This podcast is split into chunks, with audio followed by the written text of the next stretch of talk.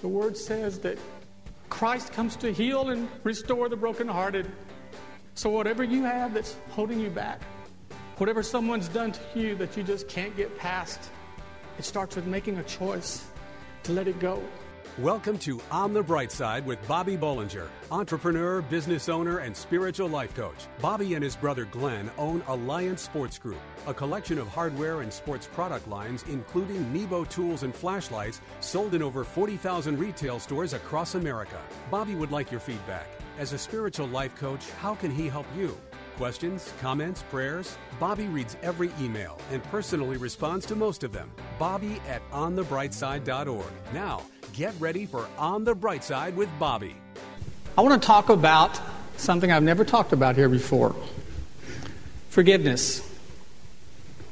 Now, I think we all know what forgiveness is, but I want to focus not on our receiving of forgiveness, but on our willingness to give it.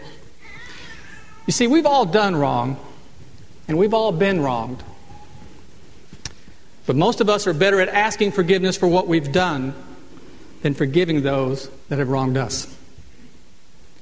And many of us believe that we don't have to consider forgiveness until someone who's done us wrong comes to us and asks for it. But forgiveness should start with us. And it's necessary for us to move past anger and bitterness that comes into our life.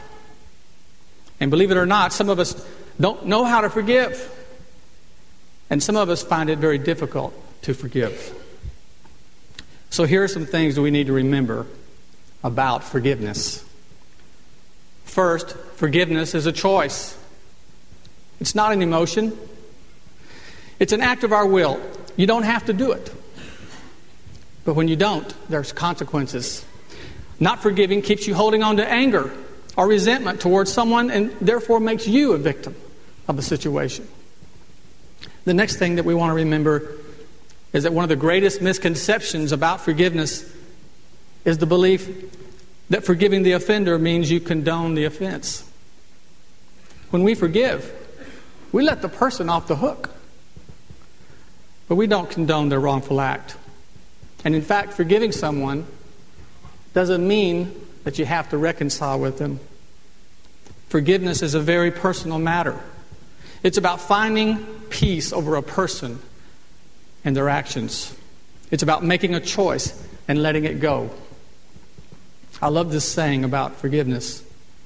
You know you've forgiven someone when he or she has harmless passage through your mind. You know you have forgiven someone when he or she has harmless passage through your mind. And finally, we have to remember that forgiveness is a miracle. We know this because our hope, our salvation, our future is based on what Christ did to forgive us for our sins. So when we forgive, we demonstrate a characteristic of Christ. You see, forgiveness isn't just writing off a wrong as if it didn't matter or, or that it was no big deal. Forgiveness says, yes, it was a big deal. It was wrong. It mattered and it hurt. But I release it in Jesus' name. And when we acknowledge our hurt and we stop ignoring it, then we can make a conscious choice to let it go. That's when the miracle of forgiveness is enacted and healing begins.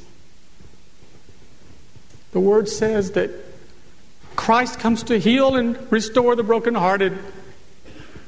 So, whatever you have that's holding you back, whatever someone's done to you that you just can't get past, it starts with making a choice to let it go. It's not hard once you take that step. And you have to remember that you'll never forgive anyone as much as God has forgiven you. There's tremendous freedom in your willingness to forgive today. And I think the best way I ever heard it explained was in John Eldredge's book, Wild at Heart. He said this Forgiveness is setting a prisoner free and then realizing the prisoner was you. Up next, sometimes it is hard to wait on the Lord during tough times. Nevertheless, God's timing for intervention at our time of crisis requires us to learn how to wait on the Lord and to trust Him. On the bright side, we'll be right back. What's less than two inches big, fully rechargeable, and comes in three sporty colors? It's Nebo Tools Micro Pocket Light. Impossibly bright and unbelievably small, the Micro features six unique light modes, including the 400 lumen turbo mode and three LED color lighting options red, green, and white light to accommodate any situation. The Micro is small enough to conceal in your hand or fit on your keyring. This powerful pocket light even comes with a stainless steel necklace chain to keep this light with you wherever you go. Choose red, black, or silver to match your personal style. Find Nebo Tools' intensely bright lights and flashlights, including the tiny yet powerful micro pocket light at Batteries Plus Bulbs outlets in hardware stores everywhere and online at nebotools.com. That's N-E-B-O Tools.com. Use the promo code Christian Radio and receive a 10% discount on your order at work, home, or play. For the ultimate in flashlights, let Nebo light your way. And now back to On the Bright Side as Bobby Bollinger shares his unique layman's perspective as viewed through his lifelong journey of faith.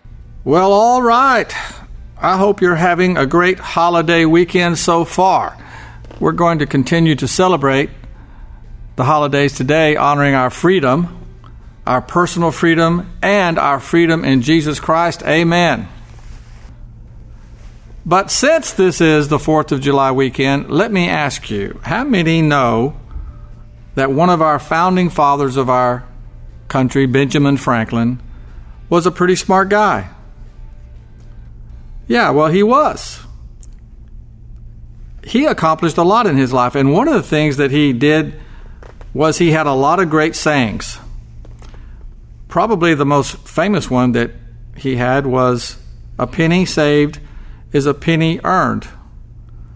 You remember that? I wish I'd paid more attention to that one. But he also was the first guy who said things like, like this God helps those who help themselves. Did you know that he said that? Some people think that's in the Bible. he also said honesty is the best policy, right? He said, never leave tomorrow what you can do today. You know, he said a lot of really good stuff. He was the guy who said, early to bed, early to rise makes a man healthy, wealthy, and wise. He said a lot of things that just stuck in our American way of life for over 250 years. And he said one more thing that I want to talk about just a minute. Benjamin Franklin is the one who said, Haste makes waste. Now, I don't think that Mr. Franklin could have known just how much wisdom was in this quote back then. Because I don't know about you, but nothing happens fast enough for me today. I mean, just Friday night. Let's just take that for example. We went to see the fireworks. They were supposed to start at 9 o'clock. 9 o'clock, they didn't start. 9.15, no fireworks. 9.30, where are the fireworks?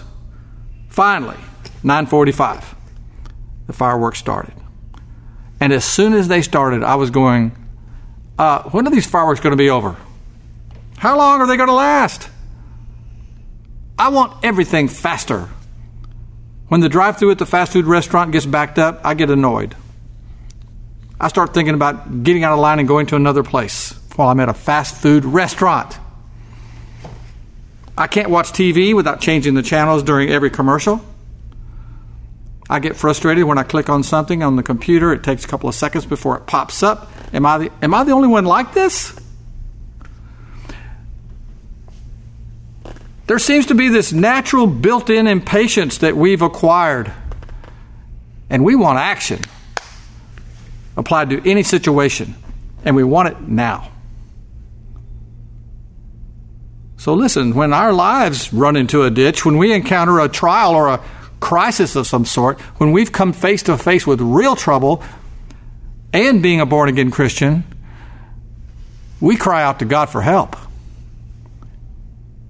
It's no wonder that we're looking for God to help us right now. But the truth is, that's not the way God works in life. And the Word gives us some wisdom on this issue a number of times by sharing the value of something called waiting on the Lord. Have you heard that before? Waiting on the Lord. What does that mean, waiting on the Lord? Well, I know I can tell you what the Word says. In Psalms, listen to this Lead me in your truth and teach me, for you are God of my salvation, and on you I will wait all day. Says that in Psalms. In another place, it says, Wait on the Lord, be of good courage, and he shall strengthen your heart. Wait, I say, on the Lord. It says it twice in the same scripture. It seems that every time the word talks about waiting on the Lord, something good comes out of it. You see, we need to understand that while waiting on the Lord is hard, it's not without purpose. There's a reason the Lord doesn't seem to jump to attention like a genie when you snap your fingers and call for help.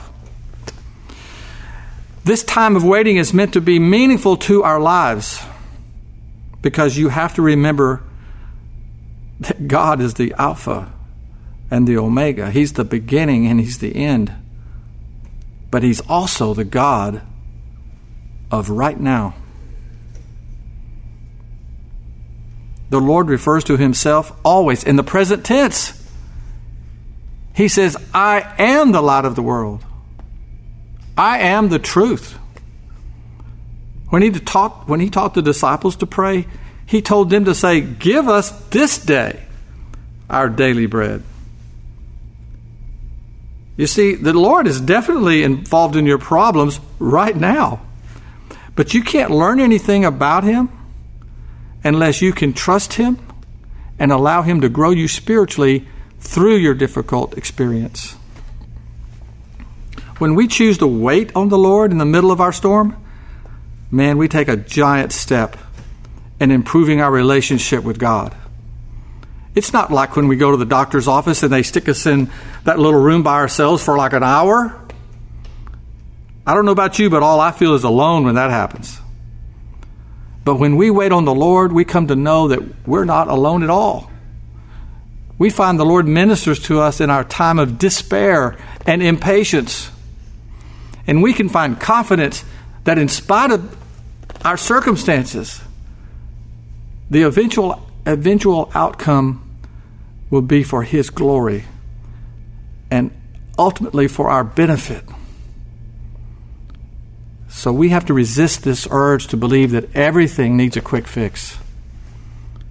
God's timing for intervention at our time of crisis requires us to learn how to wait on the Lord. So, whatever you may be going through today, you can find peace.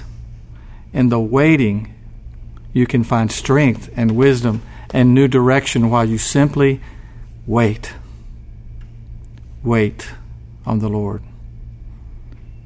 Just remember this God is never in a hurry, but He's always on time. Jesus has answers for you today. But the question is are you willing to wait on Him? Can you put aside your problems and focus on Him? Can you let Him reveal Himself to you in His way and in His timing? Well, I believe that you can. All it takes is the same kind of faith that you had when you accepted Christ as your Lord and Savior. So don't be discouraged today when you don't see immediate results. It's worth it to wait on the Lord. I saved the best for last. Listen to what the Word says. But they, but they that wait upon the Lord shall renew their strength.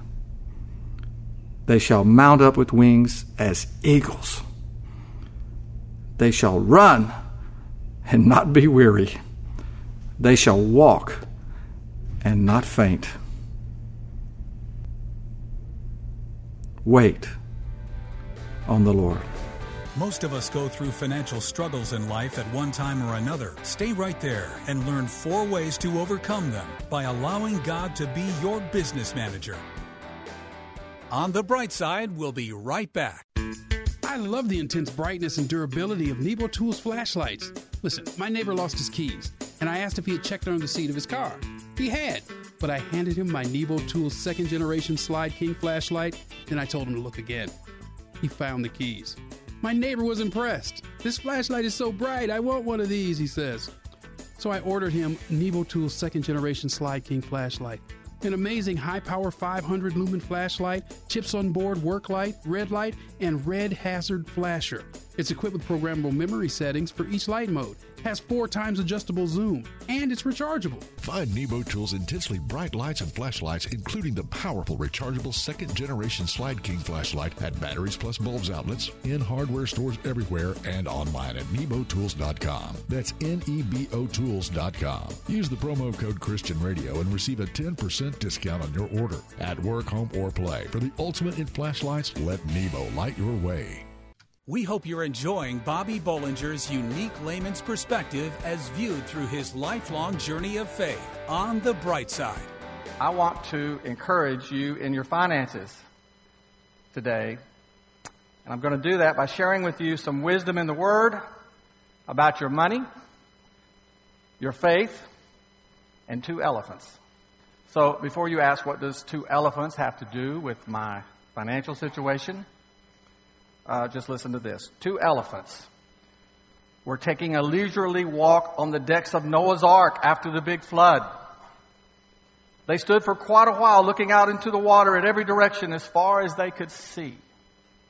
Finally, one elephant speaks. Wasn't this couples cruise a great idea? Okay, how many think that that was the female elephant that spoke up? it probably was. But in any case, you have to admit, she had a great attitude. And that's the first thing that we want to remember about our finances. We have to have a good attitude. We can't get discouraged about our financial situation. We have to keep everything in perspective. The Apostle Paul said, Whatever happens, conduct yourselves in a manner worthy of the gospel of Christ.